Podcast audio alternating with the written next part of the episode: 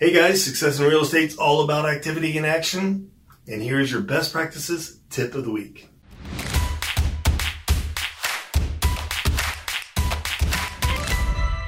Geographic farming.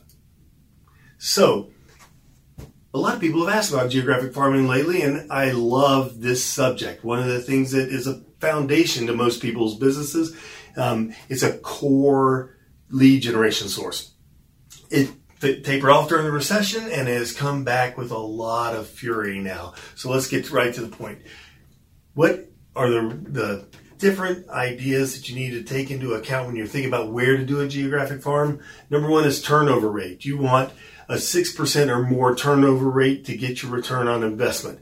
All about holding your money accountable. So if you um, have something less than 6%, then you are going to be spending more money than you will be getting in return, or you won't get a, a, growth, four to one minimum. You want 10 to one. Where, where, do you fall? So we have to determine the return on investment that we want and look at that turnover rate.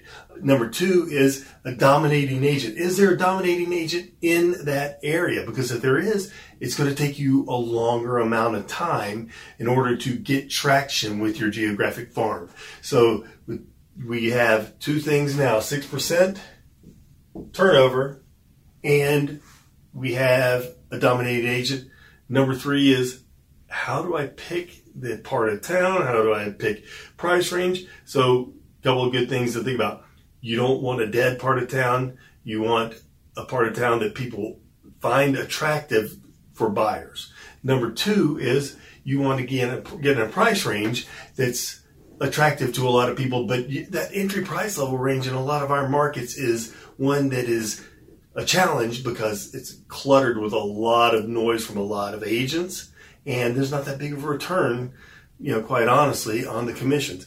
That second or the third move up is where I would position myself. So I would want to be in that in an, a market that is going to turn over at a consistent pace and those guys are going to make, be move up buyers for you unless they're moving out of the area. Get two deals out of it instead of one. And if you're trying to bring your average sales price up as part of your strategy on your business plan, then we want to use that number. So if you wanted, so in Grand Junction, you wanted a $300,000 average sales price, or in Montrose, very similar market, $300,000 sales price, you might can go up to 275 hoping to get those 350 $400,000 buyers. Hope that makes sense. I know the resort market's a little bit different because you don't have that many people that are year-round residents moving around, so that might not be something you consider.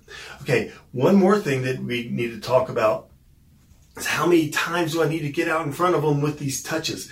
You know, mailers are the mainstay. I mean, it used to be that you could do 12 mailers and you're in.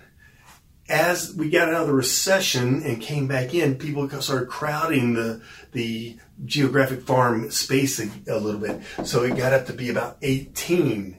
Now, you know, you could be 20 plus touches in a neighborhood before you're able to gain traction, depending on how much competition you have in that area. So that being said, be prepared when you're planning this out, that how much you want to spend, how big of a chunk you want to take before you commit. You got to make it affordable. So don't break your business's bankroll with just this. You've got to make it a, a component that's affordable that you are that you can commit to.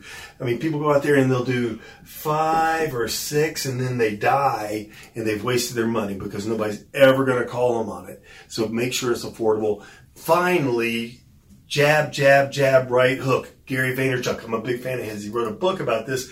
Give them something, give them something, give them something before you ask. So you want to give them value in the service economy before you ask for business. It can't be the old, do you know anybody looking to buy or sell real estate in the next 30 days? Click.